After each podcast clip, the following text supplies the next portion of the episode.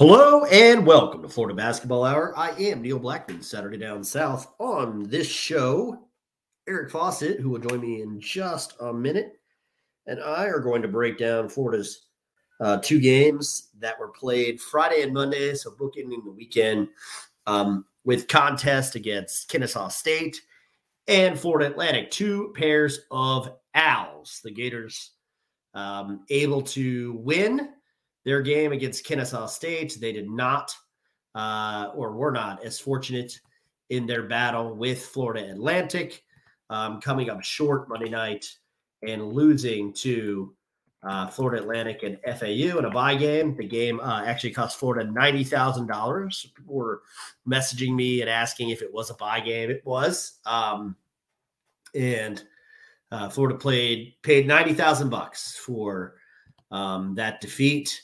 Uh, and by the way, that contract was signed pretty late. Florida signed that contract on February 4th. Um, so sort of late in the Mike White tenure. Remember, Mike was gone basically a month later uh, after Florida arranged to play FAU. And um, the Gators come up short against the Owls. We're going to get to that game. I'm going to briefly talk about the Kennesaw State game, and then uh, Eric Fawcett is going to join us in the Kennesaw State game, I don't think there were necessarily warning signs as to like Florida being in trouble. I mean, keep in mind that the Gators took the lead in this game uh, pretty early here. And at that point, I mean, it was never like any real concern that Florida was not going to win. Um, I think Florida was was definitely in control of the game for about half an hour, even though the margin shifted from five points to 15 points to you know the final margin of 10 i'll tell you what one guy that was super impressive in that game um, and we'll get to, to the florida players in a minute but chris youngblood who who eric fawcett shouted out on the preview show i thought he was just sensational. And i've got eric here so i'm going to bring him in in just a second. But chris youngblood was was really good. 20 points um, seems like he made every shot. He hit a couple really tough shots as well. Uh, Kennesaw State ran some nice stuff offensively. Um, took advantage of the way that the Gators guarded ball screens. I'm sure that that will be a topic that we address uh, as we get into our discussion of the Florida Atlantic game as well. But I thought Kennesaw State super impressive on the offensive end. Uh, fortunately for Florida, they were um, pretty good on the offensive end as well. And they, I thought Florida did a nice job in that the Kennesaw State game, um, unlike the Florida Atlantic game. Um, and again, we will get to Florida Atlantic, but I just want to point out that I thought the Gators did a nice job in the Kennesaw State game of sort of taking what the defense allowed them to do. Um, you know, Florida only took 11 threes uh, against Kennesaw State. They were very, very content to pound the ball in the paint um, and then obviously just a sensational night from Colin Castleton with the 33 points uh, and the nine rebounds and the three blocks and, and just kind of playing like an All American.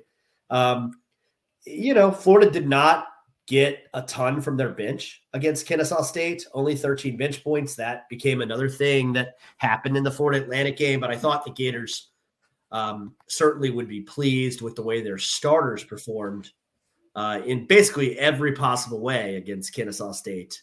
Um, just a really, really solid performance from their starting five, with the exception of Kyle Lofton, maybe who who got himself into foul trouble and wasn't on uh, the floor enough. Some early ticky tack fouls became fouled out, uh, and 22 minutes, the lowest he number he had played since his last game at Florida, but also the lowest number he played since his sophomore year at St. Bonaventure. So pretty fun stuff. Welcome, Eric. Um, good to have you, my man.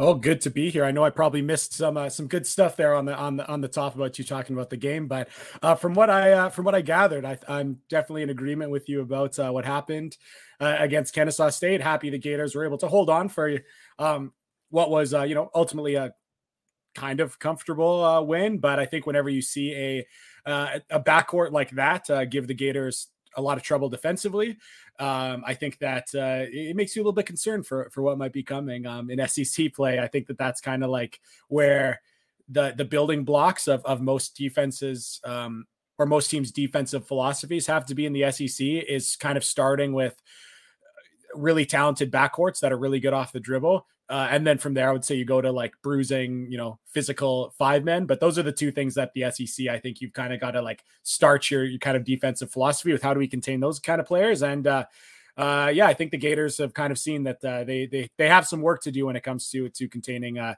some talented guards like that. But ultimately, they were able to get a win. And uh, something we kind of talked about after the opening game of the season is that we we liked how the starting group played, and we kind of didn't want the Gators to rush to maybe get a an Alex Fudge in the starting lineup. I I guess that would be probably the only name that would would shake things up. And uh, um, I kind of like that the Gators have have have kept that group together. And I would say it's kind of backed up with with some pretty good performances from that starting group. Um, of course, with uh, maybe the the downside of that being uh, the bench not looking so great. But when it comes to like a glue guy like CJ Felder, I don't know if pushing him to the bench would completely change how how the bench looks entirely. So uh, yeah, those are those are all kind of my takeaways. But it looks like the Gators do have a starting five at least that they can uh, feel pretty good about. Yeah, they do. A couple more minor notes on the Kennesaw State game. I don't mean to gloss over like a dub, um, but I think most people listening to our show are going to be itching to talk about what happened Monday. So we will get to that. I, I was a little surprised that CJ Felder, now that you brought him up, like his minutes were a little lower than I thought they'd be. Like he played 15 minutes um, and was really productive. Had six rebounds, a block shot, um, scored a little bit. Like, you know, to me, if CJ is going to go seven points, get to the free throw line a bunch, grab six rebounds, get a couple steals on loose balls, and block a shot, he should probably play more than 15 minutes. That'd be like my one minor gripe with Florida's rotations, especially because I didn't think they got too much out of Riley Kugel um, Friday night, and I certainly don't think they got anything out of Myreon Jones in his 22 minutes on the floor. Uh, another 0 for 2 performance. He did hit the rim on both the threes on Friday. That was good. Um, but, you know, starting the year, heading into the FAU game, 0 for 4 from downtown, playing kind of heavy minutes, and I'm still not sure why.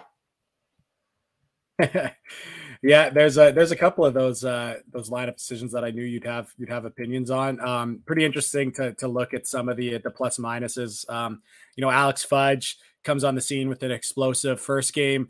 Um, since then, the the Gators have not performed very well when he's been on the court, so that's been a little bit of a problem kind of looking down at um, at some of their other players. It just is uh, it, it, it's just interesting. I mean, we in in the offseason, I think we were really high on the depth of, of the Gators and thought that we'd have a, a lot of really good pieces coming off the bench. And uh, even after game one, it's like, oh, like here's Alex Fudge. He can be pretty impactful. Um, again, I think we kind of also pointed out that um, some of the shots he was making were, uh, I don't want to say uncharacteristic to him, but some of them were were tough looks that he was able to overwhelm a lot smaller players.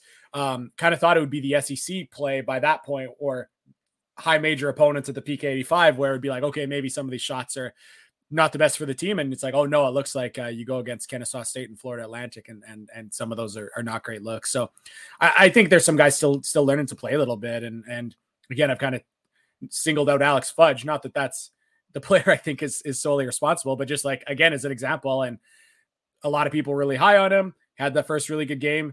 It's just like we're gonna have to just constantly stress to people. It's like again, this was a player who could not get on the floor for LSU in conference play. Um, so he's still, you know, clearly got got got some things to learn. Um, Trey Bonham, uh, he's someone who we're really high on and, and still think he's going to be uh, successful. Um, but man, looking at uh, the, the way some of his shots have, have missed and, and not been particularly close, the way he hasn't been able to create a whole lot of space. Um, again, someone who's had to or will have to adjust his game to. It's kind of fun. I, it's kind of funny. I keep wanting to say like adjust to the high major game. Well, it's like, well, the Gators just lost to a mid major. So, as much as again, we should also probably point out that I, what did Florida Atlantic come in at like 85th in KenPom? So that's kind of equivalent to like what the ninth or 10th best SEC team will probably be this year. So, like, again, this is no slouch. And throughout this, you know, Florida Atlantic conversation, we'll make sure to give give the Owls their flowers. This is a good basketball team.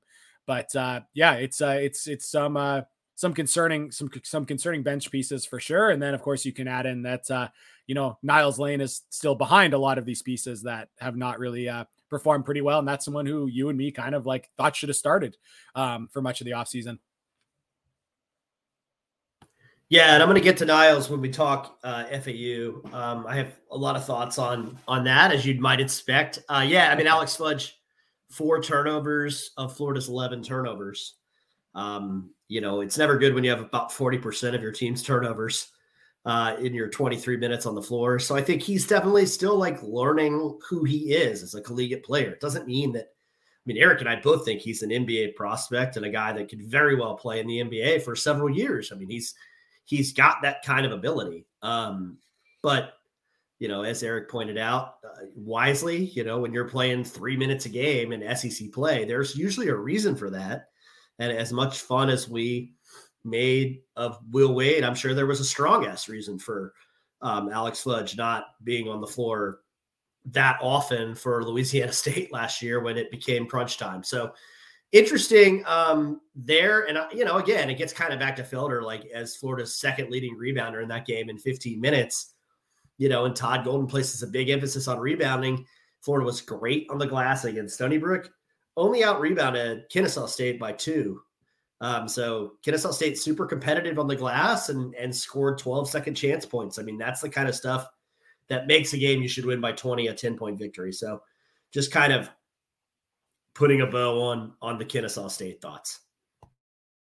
Yeah, I don't think I have anything more uh, more to add. I think we uh, can maybe get to uh, uh, the main event, if we have to call it that, um, the uh, the Florida Atlantic game that uh, did not go so well for for for these Gators. I mean, I, I'd say kind of my opening thought, and I'll feel free to disagree with me um, if you'd like, but I, I, think that a lot of people kind of talked about the fact that the Gators, like you know, the Gators got bombed on, and they they like Florida Atlantic hit a lot of threes, and then I think there's a lot of conversation about the Gators, you know, leaving a lot of points at the rim, getting to the rim, and and and missing easy shots. Yes, but oh man, I don't think the points that the Gators left at the rim were half as much as the points that Florida Atlantic left at the rim. So if we're going to start talking, you know, shot quality and, and who left points at the rim, yeah, the Gators left some. I think that I think that the Owls left a whole lot more. And there was there was definitely a time where you know the lead got up to, to seven or eight or or whatever it was for Florida Atlantic. And I I you know I think I texted Jake Winderman and I was like, this game could have been 16 17 right now for Florida Atlantic. Like they were missing some some serious bunnies themselves. So I I, I personally don't think this one is is just kind of like oh like Florida Atlantic made threes and and the the Gators didn't and or Florida Atlantic made threes and and uh, you know the Gators left left points at the at, at the rim. It's like well Florida Atlantic left you know even more points at the rim and were able to hit shots. So I just like I think this was just a legitimate win for for Dusty May and the Owls. I think they came here and outplayed the Gators. I do think they outcoached the Gators, and uh, just a, a, a quality win and an unfortunate for the Owls and an unfortunate loss for the Gators. Yeah, I got it. I'm glad that you you went there because I couldn't agree more about bunnies at the rim. Like, you know, I definitely saw a lot of of chatter on the timeline about that, and I thought, man, like there were a lot of times where I mean, Colin Castleton did a nice job of defending without fouling on several of the plays that you're referencing. Um, you know, I really think you know Colin was in good position, went for blocks, didn't foul anybody, but a lot of those shots could have gone in pretty easily. Um, and how many of them just kind of rimmed out, and, and Florida was able to get the rebound because Dusty was emphasizing getting back in transition. We will talk transition defense, I'm sure, um, shortly, but um, yeah, couldn't agree more about that. So that that would be my first thing is agree with what Eric said. Second thing is FAU played great. Um, they just played a really good game. Um, you know, they made more three pointers than they had turnovers. Uh, that's usually a pretty good formula for victory in college basketball or any basketball. Um, so that that was kind of point two. They played terrific, and then I, I yeah, I mean, I think they definitely outcoached Florida. They out adjusted Florida. Um, so, you know, I, I would agree with all those things. And Dusty seemed to pull the right strings from a rotation standpoint, whereas um, I'm not sure that that Todd did until it maybe was too late. Uh, and and that's a learning experience for a 36 year old head coach um, and a 37 year old head coach. And I think that's you know that's going to happen. That Florida fans are going to have to to deal with the occasional growing pain. Um, but they're smart enough, this staff, and reflexive, and and obviously they'll take this to heart. I don't think, and that would have been my last point, Eric. Is I can't imagine this ever getting to a quad three type defeat. I mean, I think that this is a a Florida Atlanta team that's going to stick around in the top 90 of KenPom pretty much all year and contend to win Conference USA. So they're good, um, and Florida lost. Yeah, I, I, think the one fear with uh, with a you know any mid major team is is again as much as they had a pretty good rotation. I, I feel like they're always like one injury away from from the wheels really falling off. But one thing that's that's actually kind of nice about um, Florida Atlantic schedule moving forward is, um, and, and, I'll also say like credit to their administration who didn't say, "Hey, Dusty, go get bought five five times," and like well, they're going to beat the Gators. Maybe they would win five buy games. Maybe I shouldn't. My my points kind of fall apart. I was going to say, don't you know, go get kicked around and and and you know lose a bunch of buy games. But hey, they win buy games, so respect to Florida Atlantic. But that but they only are really playing Florida and and Ole Miss as their um as their two kind of buy games. So after that, they've got a couple Horizon um, teams. They they play like Eastern Michigan, they play South Alabama, they play Albany. Like, so they're probably gonna like I don't want to say coast through non-conference play, but they're gonna be favored to win every game that remains in their non-conference.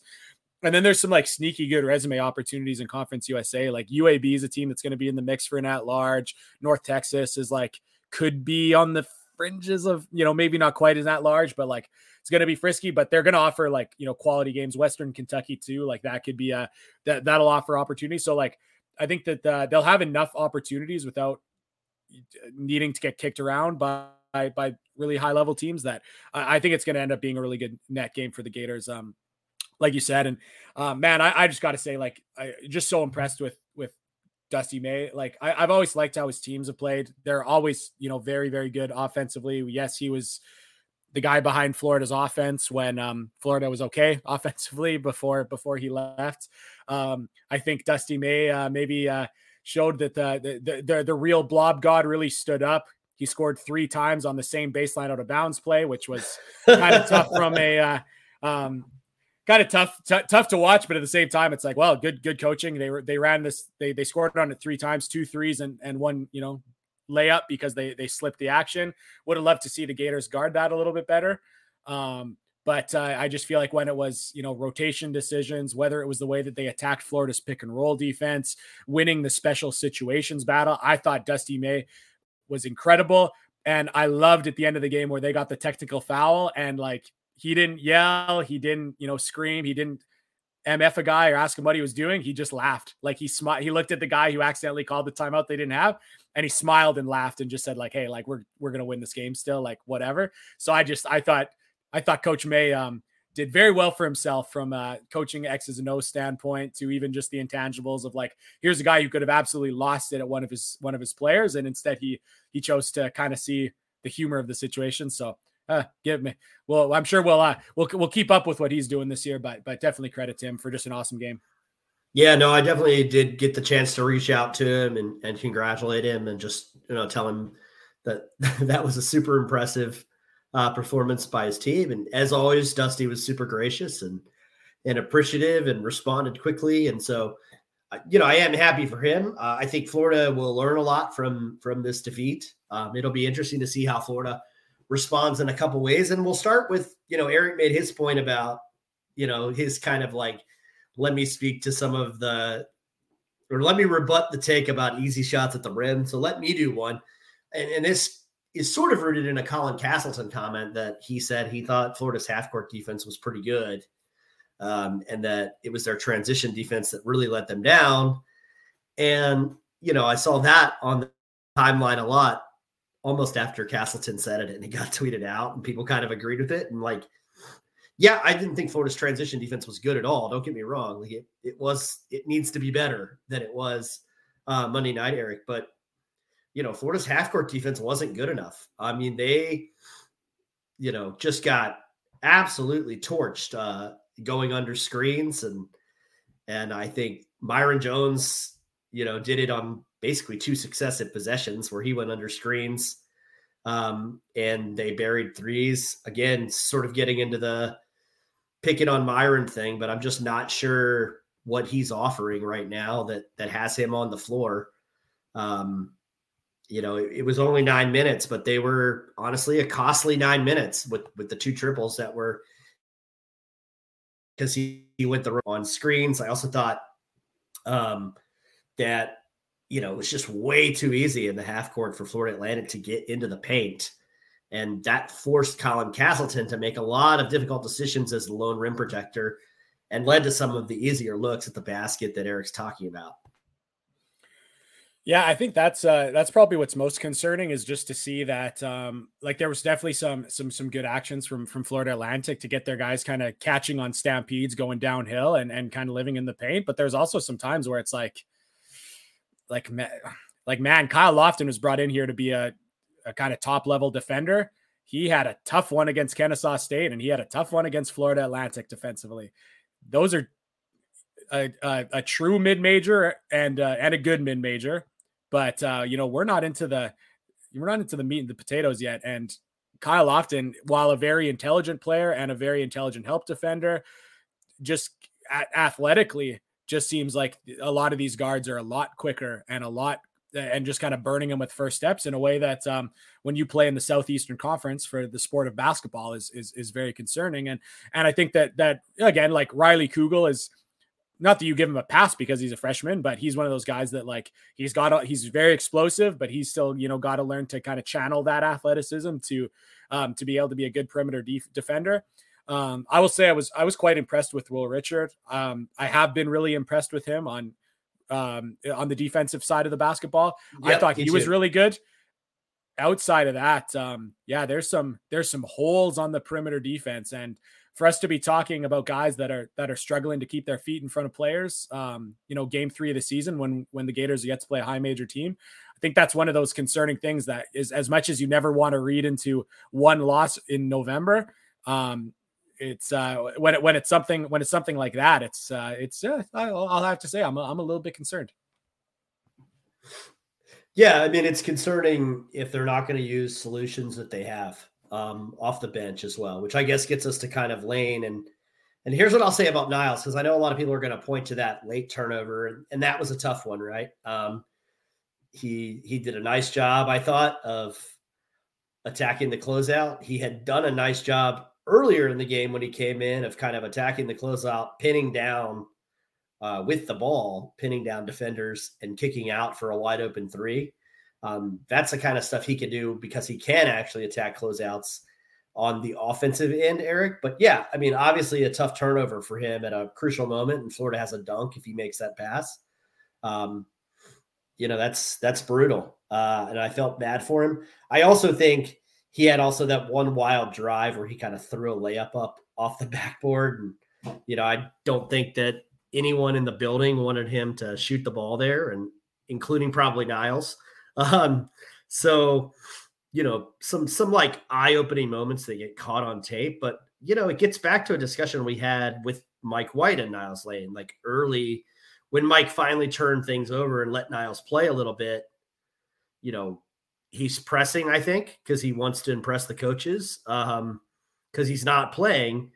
And I think the reality is analytics said he was a top 20 defender in the sport last year. And with Florida's perimeter problems, it's a bit curious why he's not playing more minutes. Um, I don't know if that's to accommodate, you know, things that were promises that might have been made to other players. I don't know if it's to out of respect or deference to Myreon Jones and his leadership, um, or or what it's about. But Florida is a better defensive basketball team when he's on the floor. I mean, even briefly when he came in at the end of the first half and Florida kind of closed on that mini run um, you know, that was with Lane chasing Forrest around. So, you know, I think he has value to this team, and I'm going to continue to kind of advocate that that he play uh, a bit more, especially if Florida's going to struggle to guard uh, on the outside. Well, and I mean, interesting, uh, interestingly enough, he got into the game when they needed a bucket. Like, you know what I mean? Like he was in there real late when they were down. Like I, I thought that they you yeah, know, they needed yeah. him when when Florida Atlantic was was stretching, you know, the 40 to 35 lead to, to 45 to 35 because the Gators couldn't get a stop on the perimeter. When it was at the end of the game, like no, Niles Lane's strength is not as right. much as we as much as we like him, you know, attacking and, and being decisive. Um, I probably would have liked other options there if they, you know, needed to to put up some quick points. Me so I, I thought that that that usage was was pretty pretty interesting. It wouldn't have been kind of my my feel, and then so it's it's puts us in a position where like, yeah, we wanted to see him. And it's like, I think we all uh, going into the season, we said, oh, we want him in there in big moments. But when a guy's going to come into the game ice cold and do things that that aren't his strengths, it's uh yeah, I wouldn't say it was the the best position for for him to succeed, but at the same time, right. man, it's it's a rough one. Like gets bailed out by a you know ball or I forget if they, but like you know throws the ball out of bounds, forces a long review, but on a bad one, like you said, took a wild attempt. Like I think it's tough for him where like he's probably seeing ghosts of the last two years where like he's got a two minute stretch to try to earn him a shift. It, it kind of coming into the next, like going into the next game. Like I, I definitely think it's tough for him, but uh, that made the situation a little tougher for for us guys who kind of advocate for him to get more minutes when he comes in the game and, and unfortunately does does not play well in, in big moments right. as much as the deck was stacked against him. I, you know, I, I think you maybe I think you might have alluded to some of the ideas that you might have about this question, Neil, but I'm gonna ask you a tough one. I mean, this is the second coaching staff that's looked at Niles Lane, had him in practice for extended periods of time, and said, eh, well, we like Myreon Jones better, or you know, we like insert wings that were probably below average SEC player. Like now that we're on the second coaching staff that's presumably had a lot of time with him in the gym and thought that, I mean, what what what what do you what do you think like what do you think that says and and and when do do you as the the resident uh lane defender like when when do you have to kind of reevaluate because I, I have got to say as much as I'm also a lane defender it's uh to have two staffs look at him and say like eh Brandon McKissic eh Brandon or uh, you know Myreon Jones better um, it's it's you know they they are in practice every day, I, I suppose. Yeah, I mean that's kind of the thing. I mean, as well as he played defensively last year, you know, the sample size is small um, because the staff sat him on the bench for a long time, um, and you know, certainly he seems like somebody that works really hard, but you know, does he not practice that well? uh, pretty consistently. Is that consistently an issue for him? Um, because at some point, you know, these staffs are like they're Eric and I aren't in the gym every day. I mean, so you've got two consecutive staffs now that have kind of looked at Niles Lane in practice and thought, man, I don't know. You know, I'm not sure what to do here. And I think that that becomes a problem. And and maybe Myreon Jones, you know, is just like practice God too. Like that's also possible. You know, I know that Byron is a leader. I know he's smart. Um, all you have to do is listen to one episode of his podcast and you'll hear how bright he is. Uh, you know, and and he's kind of a soft-spoken guy, but he leads by example. His work ethic in practice has been lauded by two staffs in a row, for example. So, you know, maybe that's why he's getting 22 minutes. I, I know when I watch basketball that Lane is probably as good a defender out that they're going to have on the perimeter.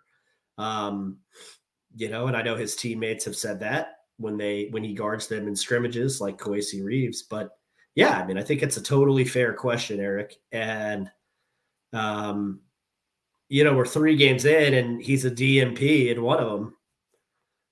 There has to be a reason for it, and it's probably not that they just don't like the cut of his jib. Yeah, no, I, am curious about it for sure. And and I again, like uh, like you kind of alluded to early in the season, keep your veterans happy could be a possible possible reason why they they give Myreon Jones opportunities despite yeah, or your five star freshman. Or your five star freshman. But it's one of those yeah. things where it's like, well, now you lost to Florida Atlantic. So uh you know, you, you probably, I shouldn't say probably, there's a chance that you look at a couple of mid major games to start the season. You say, like, okay, perfect example. Let's get Myreon Jones going. We know he had a tough last year and he, he practices really got hard. The guys respect him. Let's make sure we get him a, some, some good burn against these teams. Let's see if we get his confidence back, reward his hard work. And then, you know, when Florida State comes around, then we'll start like, you know, we, we should know we have a rotation, but now it's a situation where it's like, not now you lost to Florida Atlantic. There's not a lot of rope. Like you've got to start not that I don't think the staff was playing. Like I actually, I do think the staff has been playing guys that they they think are are are going to help them win. I don't think that they've been playing like trying to keep Riley Kugel happy, trying to keep Myreon yeah. Jones happy. I, I actually like while it could be the case, I think they they played the guys that best help them. Thought that like we give them the best opportunity to win, and it's like okay, well Agreed. now you lost you lost to Florida Atlantic in a game that I honestly think they probably should have lost by seven or eight. Like it wasn't yeah. so. Maybe if there is a time to to to shake something up, like you know, that's just the easiest opportunity. Um, unless you have anything more on on Niles Lane, I'm I'm interested if uh, like Trey Bonham uh, doesn't get in uh, much. Is that a guy you were like hankering for more for more minutes for, or uh, is uh, Trey Bonham who hasn't had a great start to the year? Is that someone that you're uh, you were kind of cool getting in for whatever was 90 seconds, two minutes only against Florida Atlantic? Yeah, I mean, I'm surprised he played six minutes against FAU and Kennesaw State combined. Um, you know, and he's kind of a guy that we thought would be a real nice change of pace.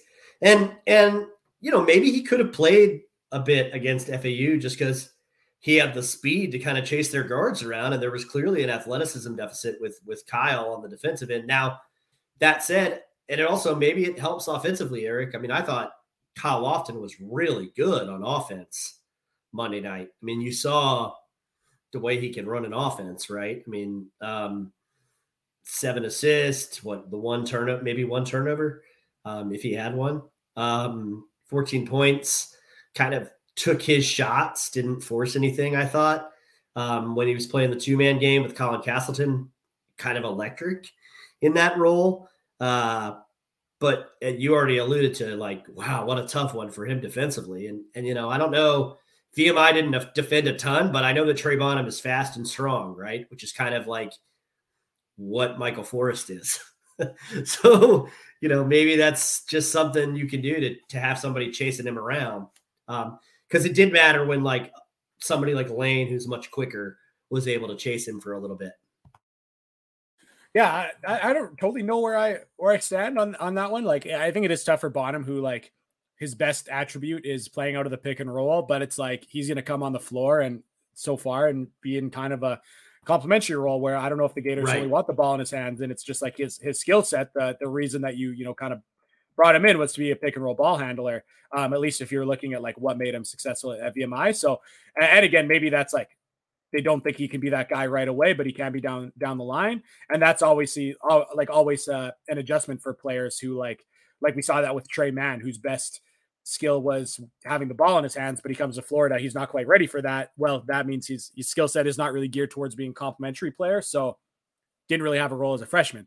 That could be kind of the case. Um, obviously, different uh, different pedigree players, but um, I also thought it was tough that the the first game was against a team that played 40 minutes of zone. Also, not a great opportunity for Bonham to kind of show um, show what he's like. But uh, yeah, it's uh, he's someone who's better shooting off the bounce than than off the dribble. Um, I kind of remember talking in the offseason about how I thought that his three point percentage might be better because he'll get to take more off the catch. And uh, settle into some easier looks. Well, it's, you know, his catch and shoot threes have, have not looked great so far. So I think he probably will have to go through some adjustments there and, and become a better catch and shoot player and be a little bit more complimentary. But I, I do think he's a player that like, like I, like I thought Kyle Lofton was was playing very well in the pick and roll. Had a couple of really nice short roll passes to, to Colin Castleton. He's done that already in the last two games, and I think that they should have brought Bonham in and done done the same thing. He's not the same kind of passer that that Lofton is, but um, it's like let's let's keep this let's keep the screen and roll kind of going because that's that's the way to use Lofton. So, um, but at the same time, if they you know didn't want to go to that, then it's like well, it makes sense that you don't put Lofton on the floor then. But uh, definitely a tough tough start for for his season. I don't know if I have any opinion. Like I didn't think he was a great defender at, at VMI. Just you know being small is uh it's it makes playing defense hard sometimes, especially as a as a help defender. I don't really have any opinions of how he's played defensively um, so far. It hasn't played enough. yeah, like unless I've missed something. So I, am interested there, but uh, yeah, just kind of one of those situations where, of course, it's easy to look at a game where the Gators didn't have very good play from all their perimeter options and just to be like, well, you know, maybe they should have tried the other perimeter options, which is, you know, maybe fair to say, um, maybe not, but was just interested in your take after he's um, I won't say in the doghouse, too early to say that, but someone that, of course, couldn't be trusted in a game that, uh, or apparently could not be trusted um, in a game that was really close. Yeah, I wanted to get into offense with Mr. Offense, Eric Fawcett, a little bit and kind of talk about um, some of, of what Florida did offensively. Obviously, you get another monster game from Colin Castleton. Um, I was on Atlanta radio, Kentucky sports radio, talking – Gators before the season. And one of the things that I said, which I've said on this podcast, which I, you know, I got the Eric Fawcett seal of approval on, was that I still wasn't sure what the upside of this Florida team shooting was. Um, they did not shoot the ball particularly well against Florida Atlantic at all. Um, they did make six of their 10 catch and shoot threes.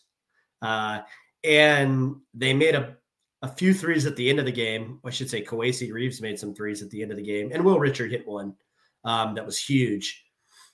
That kind of made their shooting percentage look a lot better, Eric, than it really was over like the first 39 minutes of the basketball game. Um, and then I also thought Florida was really flat in terms of how they cut and attack switches, uh, which is to say, they didn't really seem to do much attacking against switches. Um, and so I kind of wanted to get your thoughts on that first, especially because after our first podcast, we couldn't really talk too much about Florida's offense because Stony Brook played zone for 40 minutes. Yeah. Um, the offense is pretty vanilla right now. And I don't say that as some like slanderous, um, like, hey, it's it's early in the season and the Gators are um, really focused on getting the ball to Colin Castleton, who has been incredible. So I have no problems with uh, uh, with the way they've used Colin Castleton, but um, kind of the rest of their the rest of their offense, um, kind of playing playing some of the five out, coming to a dribble handoff. Um, or a pin out into dribble handoff. You know, you like to see some of that go into some empty side ball screen. It's all right, but um, yeah, just nothing that I felt was was super exotic or anything that was was too difficult for for Florida Atlantic to guard. And again, when it comes to an offense that's somewhat kind of vanilla, I just like again, and Kyle Lofton has been good. I still don't think he's like the electric player that can create a shot. And I think we actually saw that at the end of that game where he had an opportunity to when when the Gators really needed a bucket, and he you know dribble, dribble, dribble, didn't create space, didn't create space, didn't create space, forces up a shot, throws his hands up trying to draw a foul, and it was just one of those situations that I think we saw what we were concerned about. That he's just not someone who is a very good one-on-one creator, and kind of looking up and down Florida's roster, you don't see a lot of those individual creators. So if you're going to play a somewhat um, uh, like a, a, simpler offense, that's kind of going to be the one issue is I just don't think the Gators have the guards who can take advantage of simple offenses and, and create out of it. So um, love how they were able to, to get some kind of high post isolations, clearing things out for Castleton, who could attack to his right hand. That's the best thing about Florida's offense for sure, creating these right hand driving lanes for, for Colin Castleton, who's obviously been incredible. Um, but beyond that, it's um, it's it's it's some of the some of the basic five out stuff that I think it's the the, the building blocks of what could be a really good offense moving forward. Um, but uh, you know, once again, maybe maybe they thought they could get away with not having anything too exotic in place and in, uh, for the first three games against mid-major opponents, but uh, they became a little bit easy to guard, and uh, that's uh, mixed mixed in with being a little bit easy to guard with um, not having guys that are great individual creators on the perimeter, um, and that's how you you end up, you know, being on the wrong side of close games.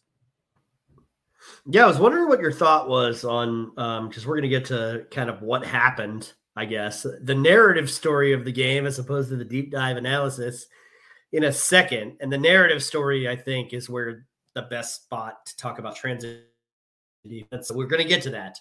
Um, but we saw what Kowacie Reeves can do, and I'm sorry if anybody can hear me sniffling occasionally. I've got a little bit of a cold tonight. Um, Kowacie Reeves, you know, hitting those shots and kind of willing Florida back into the game. Like I love what Colin Castleton's doing, and goodness, I mean, if he keeps this up, he'll be an All American. But uh, they kind of it just seems like Kowacie Reeves is the Batman to him or the Robin to his Batman, and uh, it might be time to let Kowacie get some more shots up, Eric.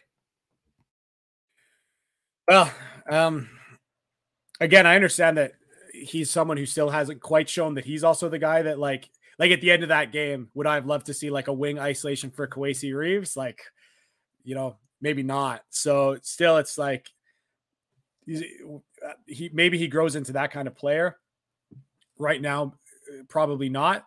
But uh, to see him whenever he, I guess for me, and this goes back to last season. Every time I see him at full sprint, you know, curling around the perimeter, catching and rising up and drilling a three, it always leaves me thinking, why do the Gators not do this more? Um, especially for a right. team that I feel like needs to have some manufactured offense creating a catch and shoot opportunity for Kowacie Reeves coming off the screen would be something I'd love to see. And I do think that that at San Francisco they they had a kind of number of plays that they used to free up shooters. So again, I think that that's that's coming for sure. Um, but uh, that's the kind of um, more exotic offense I, I, I maybe would have hoped for on a, on on a night where I thought that um, things were a little bit vanilla and it was working for for Colin Castleton and working a little bit for for Kyle Lofton who had some great moments. Um, but uh, outside of that, you know, wasn't wasn't loving a whole bunch. Um, good stuff. Now Florida does explode. You know they they're down either five or seven in the first half. They close to get the tie on the Alex Fudge hustle play um, at halftime, and then the Gators came out with their hair on fire out of the break. Um, you know, I don't know if, if Todd doesn't strike me as a tear the paint off the walls kind of a guy, but uh, Florida certainly was playing with purpose, which is what Coach Golden wants them to do. Uh, out of the break, the Gators go on a 16 to 6 run. And you know what? One like weird key moment in this game I thought was like when, and unfortunately, it was Will Richard who I thought was was really good, by the way. But like late in the first half, when Florida was starting to chip away at FAU, and it looked like the Gators kind of talent was winning out, for lack of a better uh, phrase. They they got a huge dunk um, from Alex Fudge, and then you know they go under a screen and lose Forrest, and he hits a, or they lose Johnell Davis, and he hits a three. Um, and that's when Lane came in in the first half. By the way, was right after that happened. Um, so it tells me that maybe they aren't supposed to go under the screens. Shock of all shocks, all the time, um, because they just lost a shooter there. And anyway, so this huge momentum shifting dunk that had the building kind of rocking late in the first half is silenced immediately. And it just seemed like FAU always had these answers. And a big reason they consistently had these answers was Florida would get lost in their transition defense. Um, that one came in the half court, I understand, but my point being that quite a few times, you know, Florida would either um, make a basket and was slow getting back, or you know, when Florida did turn the ball over, um, they just got beat down the floor by by the likes of uh, the big man, Mr. Goldin, and some other owls. Yeah, there was there's definitely some times too. It like honestly, and and and again, this could not be true, but there's honestly some times where um shots went up, and like I, I think that some Gators just like thought that Colin Casson was going to get the offensive rebound. Um, just again, the, the way that the Gators space the floor, um, got a very modern spacing, have both of those corners filled the oh well, I shouldn't say the only problem. What one of the issues with that is like, yeah, shot goes up. You've got two guys in the deep corners. It's like, okay, they've got a lot of ground to cover to get back in transition defense.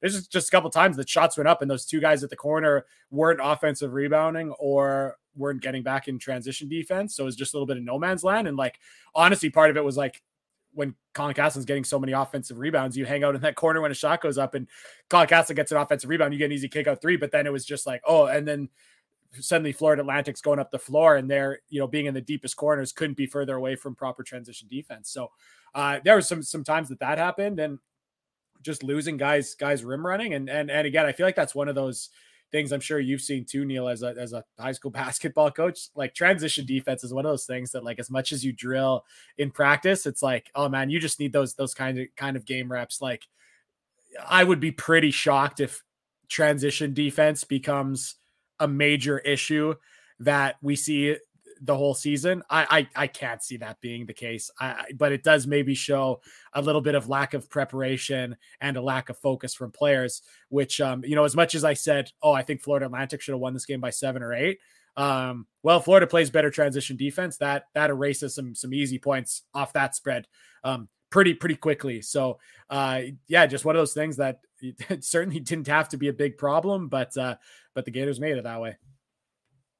Yeah, and to your point, you know, as a high school basketball coach, there aren't a ton of, you know, if you're a high level team, and and I've been involved in that, um, you're not that concerned about it because your talent is usually better.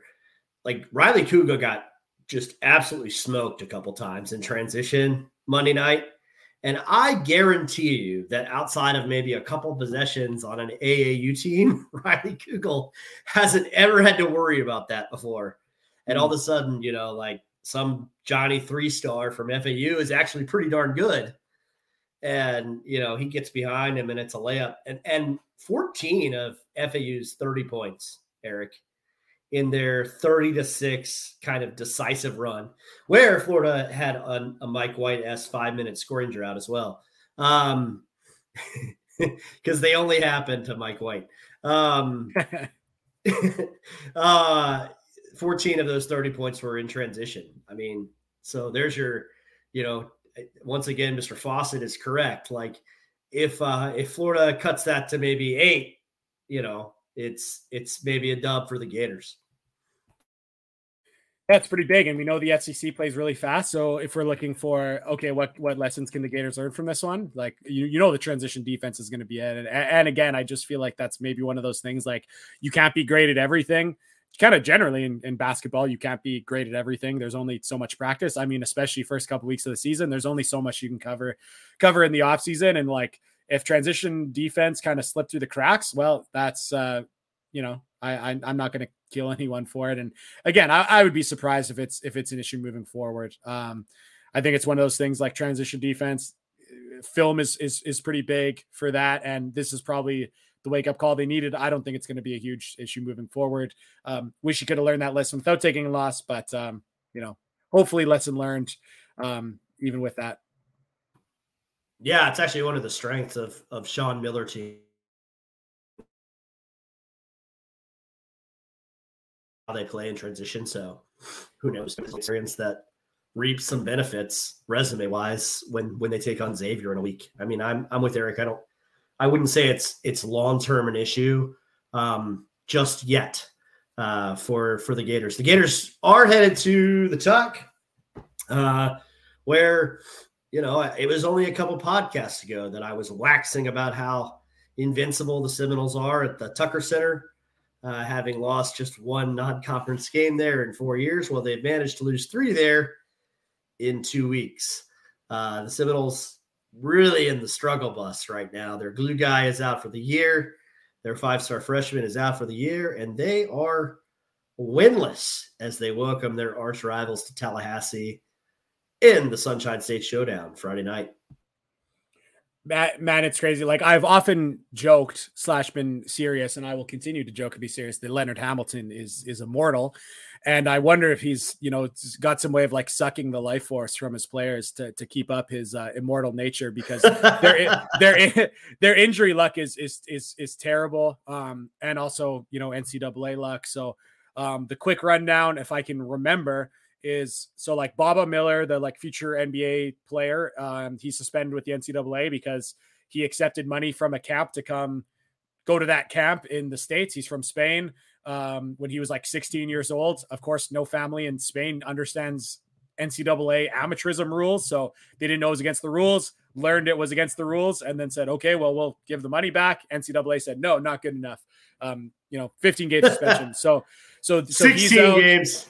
Four times longer than Bill Self. Of course. And then uh Naheem McLeod, other big man, he just got out with an ankle injury. Um, Jalen Gainey is an ACL injury.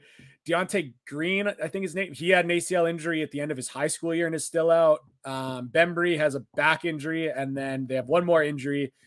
Um, to Chandler Jackson, I think it's his hand. So yeah. those are all players that are unable to play. And I, I don't think any of them are going to be good for the end of the week. Like I, I know, like I think all of them were like either out for months or like week to week. So this is probably what Florida State is kind of looking like.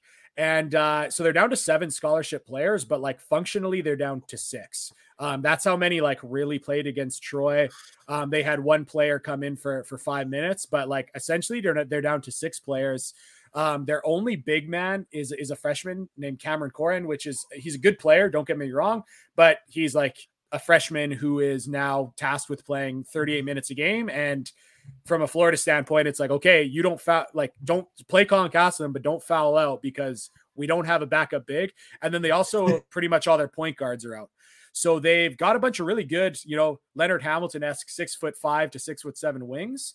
They've got one big man and that's it. So like let, us be real like having having Caleb Mills and and Matthew Cleveland like those are and Cam'Ron Fletcher like even if you're playing six like you've got to not lose by you know several possessions to Troy like that that still is pretty crazy to me But at the same time, man, that injury luck is horrible. Like I had to, I, I unfortunately had to rain on some people's parades at, at, uh, at the Gator Country forums because they were all like, FSU sucks. They're the worst. This is hilarious. And I, they had no idea about, you know, they didn't actually watch the games. They just know that Florida State lost and they were having fun with it. And I was like, well, you know, just so you know, they're down to like half their roster. And, uh, you know, that's, there's some context. And they were like, oh, whatever, fair enough. But, uh, man, what a injury depleted team. And like, uh, certainly this isn't a must win for the Gators because it's November. But, oh, man, um, uh, for a team that's that has losses to to Troy, kind of significantly, lost to UCF and lost to Stetson by nine. Um, man, this is this is one the Gators need in a rivalry. There's no doubt. Yeah, no, I think it's a must-win game, honestly, because I think it. I think it's a the way that FSU is so beat up. Now they are going to get some of these guys back. You know, Darin Green has battled through his injury, um, but the rest of their the guys that that Eric mentioned are all out uh, for Friday. Um, no chance of any of them playing. Uh, and yeah, I mean, I just can't, I can't see a universe where they survive this 16 game suspension to Baba Miller. And even if he does come back and they vastly improve, um, you know, I don't think they're going to be, they're clearly going to have very difficult time making the NCAA tournament given these, these early losses that they're taking. And so you don't want to have a situation where you're, game against your arch rival, which is usually a quad one win opportunity, becomes like a quad three loss. Uh, and I don't think, I just don't think Florida can can afford to lose. Um, plus the fan base, if Todd Golden would lose, I mean, this matters way less because nothing's going to happen to Todd this year. But like the the goodwill honeymoon would end if he were a, go up to Tallahassee and lose to a winless Florida State team.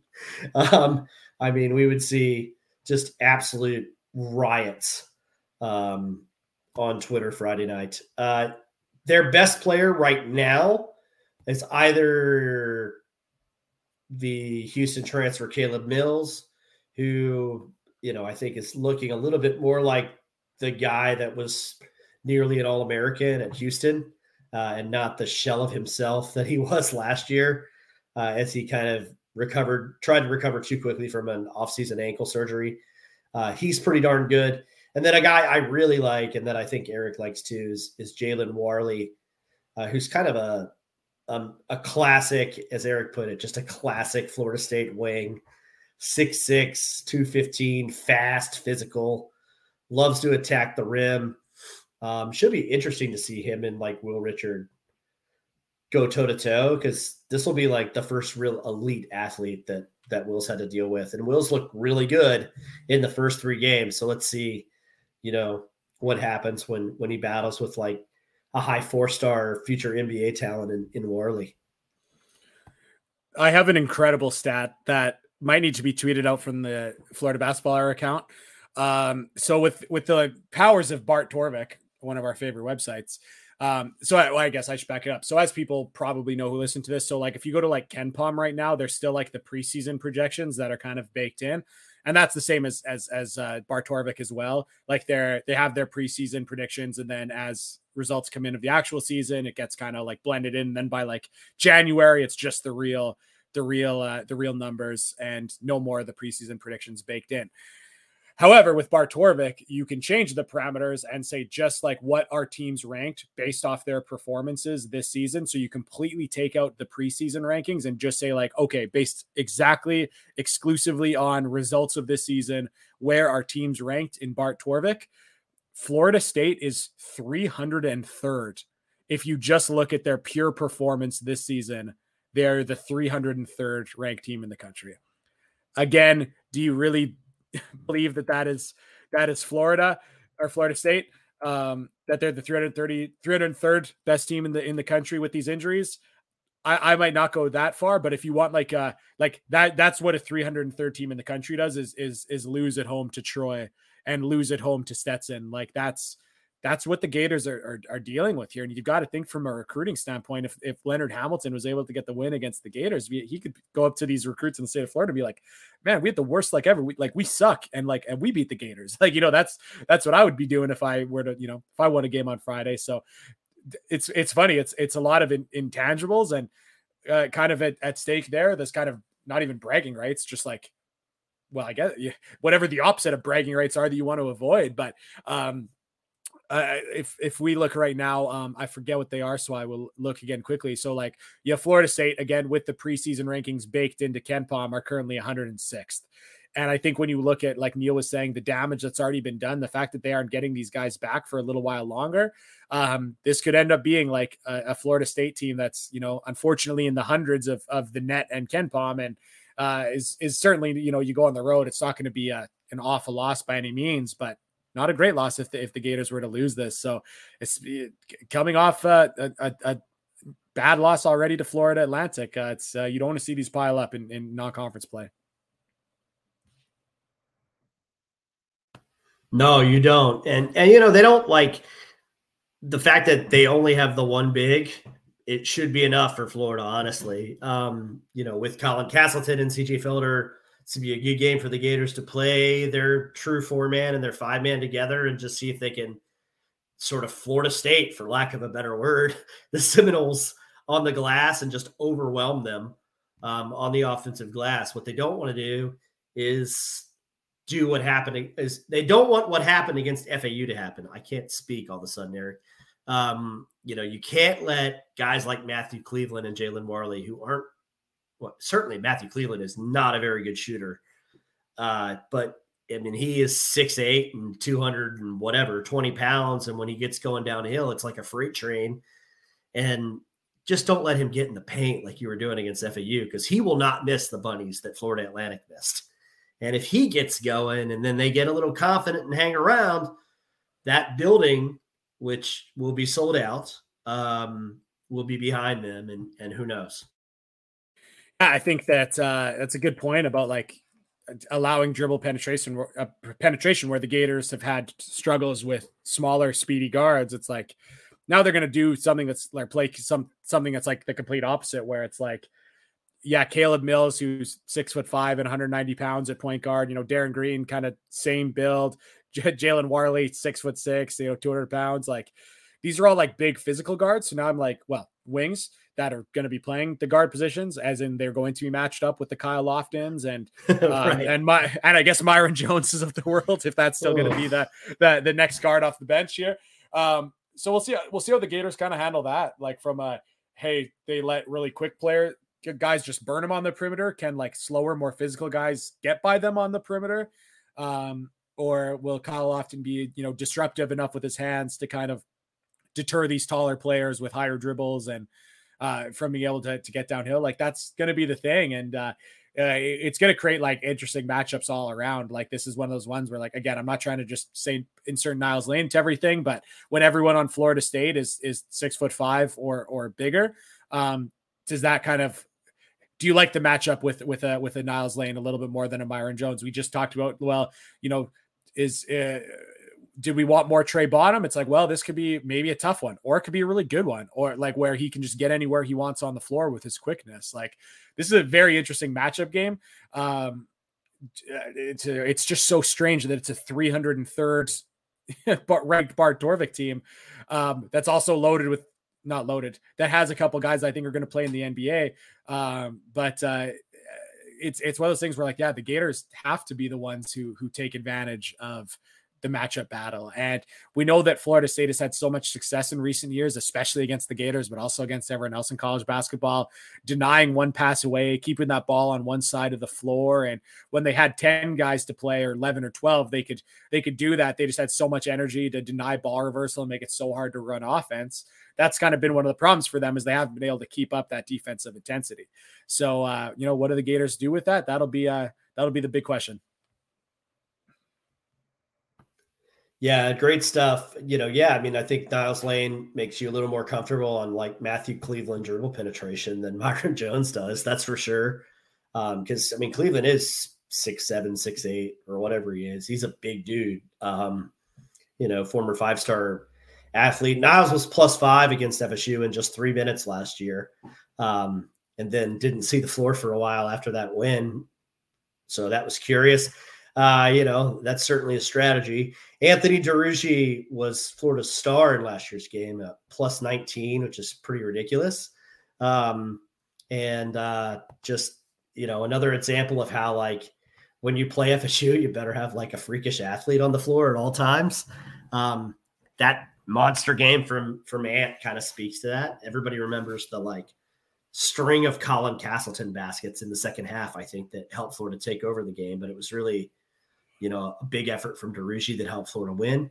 Um, so it'll be interesting to see just how Florida matches up. Obviously, with the injuries, FSU looks a lot different than they did last year. But then again, last year was Ham's first, you know, losing season in a really long time. So, um, you know, always a challenge to go to the tuck. Gators haven't won up there in a decade.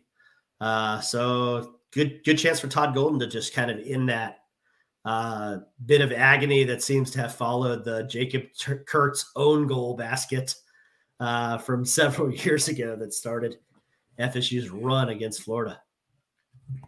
Yeah, that's so crazy to look at it. I mean, I tweeted it out before the last uh, before the game last year, and and a bunch of Gator fans were like mad at me for bringing that evil into the world before before the matchup. Hey, maybe the Gators exercise those demons with a win, but uh, it's interesting too. I mean, we had really high hopes after that win. We thought Florida State was like a top twenty five team at the time, and and for the Gators to win convincingly, we thought that Florida State was good, and we thought that that meant Florida was really good, and and unfortunately, both those things didn't end up to be true. So now it's a situation where we think that the Gator or the Seminoles are kind of terrible. Like again, not not I, I don't think they're terrible. The current iteration of, of of the Seminoles is is not very good due to some very poor luck.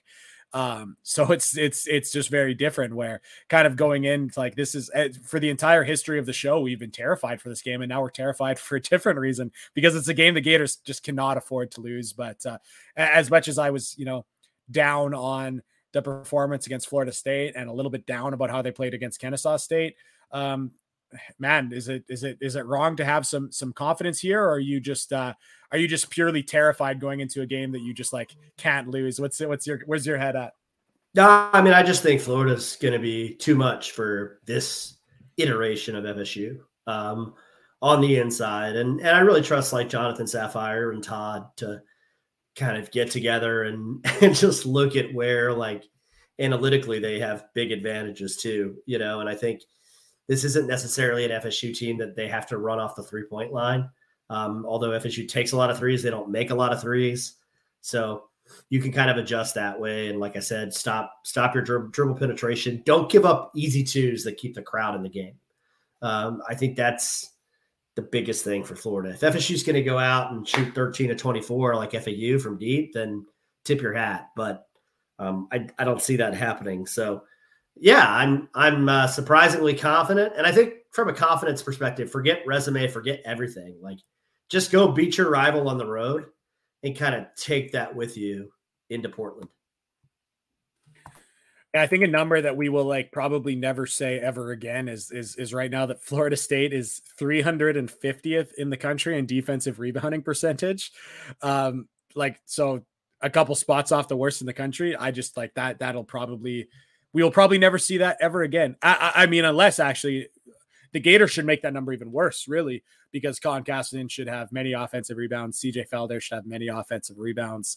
Um, there's a that that that's a situation where like, yeah, the Gators should have an advantage. It still is funny to see like. I shouldn't say funny, but uh, as much as Florida State like is only playing six guys, they're still looking to push. They're still looking to play really fast, which has been kind of a key a key way that they've played, and they haven't gone away from it. I almost wonder if like that's the problem with like that that's how you lose to Stetson and and and Troy is mm-hmm. because they haven't been like okay we're down to like functionally six dudes and we don't have a point guard. Let's like slow things down and like play some smash mouth you know basketball. Um they've still tried to play really fast and i think that that's been a little bit of a, of a problem for them. So um you know, they have played fast. The Gators are coming off a game where their transition defense wasn't very good, but uh, this will also be an opportunity to uh, to show that it's it's improved with a team without really that many true ball handlers that's still trying to play fast.